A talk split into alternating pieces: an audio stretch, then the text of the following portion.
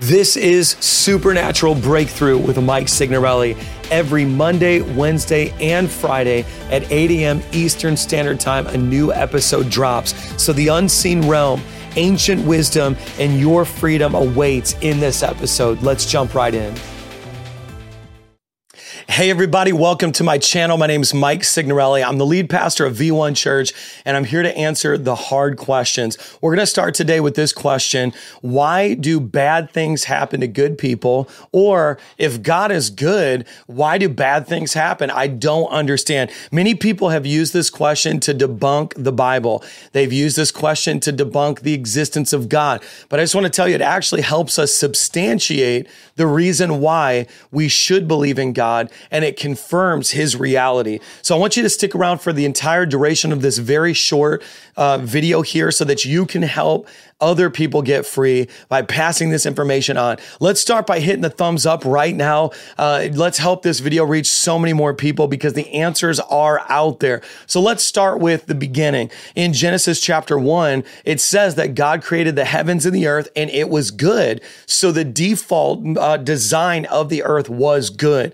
But then something could begin to happen. It's simply God giving free will to creatures. We know that God gives free will to angels. Well, how do we know that? Well, because there's several, several biblical references to how angels used their free will to join in a rebellion with Lucifer against God, and one third of all angels were cast down to the earth. I mean, let's come on, guys. Let's just be real the only way that love can exist is if there's free will. If God creates creatures to worship him and yet they don't have free will, then how can it be love? That's manipulation. That's control. That's just a whole bunch of proverbial robots.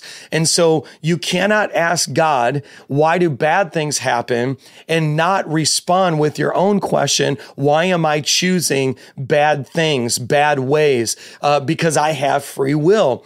So then, now move on. God creates humanity. He starts with Adam. Then out of Adam, he creates Eve. And guess what? They have a choice to make. Do you want the knowledge of good and evil, or do you want to stay in paradise? And it's not just Adam and Eve's choice, it's actually Adam and Eve, representative of all humanity, chooses what you would choose and I would choose because the Bible says, For all have sinned and fallen short of the glory of God, meaning we all would have chosen the knowledge of good and evil to eat the fruit of that tree. As a result of that, they get banished from the garden. And that begins the fall of humanity, which Christ comes and restores. So here's the thing when people say, this this question and you know and you hear them say well if god is sovereign you know god is in control eh, eh, you know like why do bad things happen to good people I know this teaching has been so good, but I wanted to pause for a second because I want to connect with you. Go to MikeSignorelli.com, tell me your story, check out all these resources I have available for you, and would you consider financially partnering?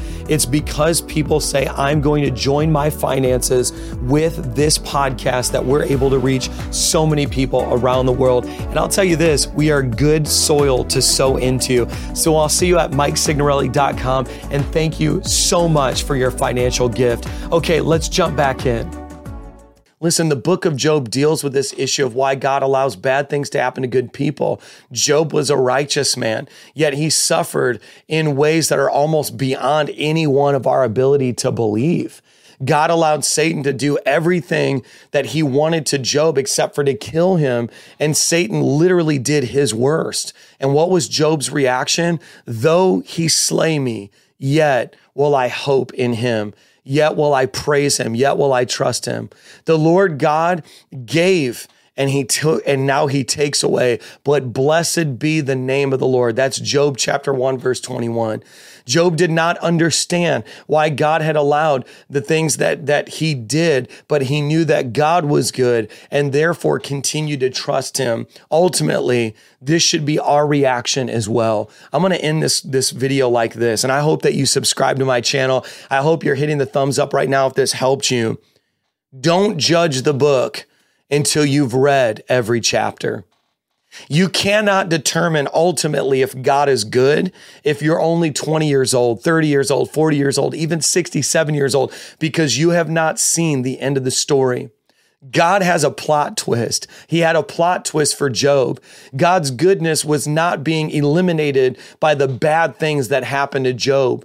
As a matter of fact, in the end, Job received a restoration of all things.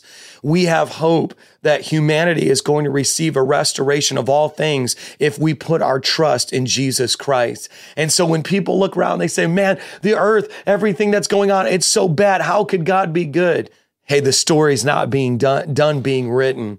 And so I'm going to, I'm going to do like Job and I'm going to continue to trust in God, knowing that God knows the end of the thing from the beginning. So if this helped you, can you just hit the thumbs up, drop a comment, let me know like what helped you. I'd love to know in the comments right now. I read them, I respond to many of them. How did this help you today? Romans chapter 5 verse 8 declares, "But God demonstrated his own love for us while we were still sinners, while we chose bad, while we collaborated with demonic forces who wanted to destroy and kill and steal. Christ died for us. And so God is not the villain of the story. In fact, God is the hero, and He's always been the hero, and He's always been good.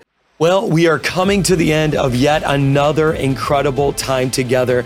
Every Monday, every Wednesday, and Friday at 8 a.m. Eastern Standard Time, I am posting a new podcast so that you can be equipped and learn and grow. And you know, if you got this far, you may want additional mentorship and you may want to connect with me on a deeper level, which is why I have the Breakthrough community. If you visit MikeSignorelli.com or breakthroughteaching.com, you can become a monthly financial partner for $27 a month or $297 for the entire year, you can come into the Breakthrough community. We do monthly Zooms. Yes, monthly Zooms. It's wild. People from all over the world are there, including prophetic seminars and teachings that literally are banned on other platforms. All of it's waiting for you, including a private Facebook group with all of the other Breakthrough community members. So, again, go to MikeSignorelli.com or breakthroughteaching.com and become a monthly partner. I can't wait to see you there,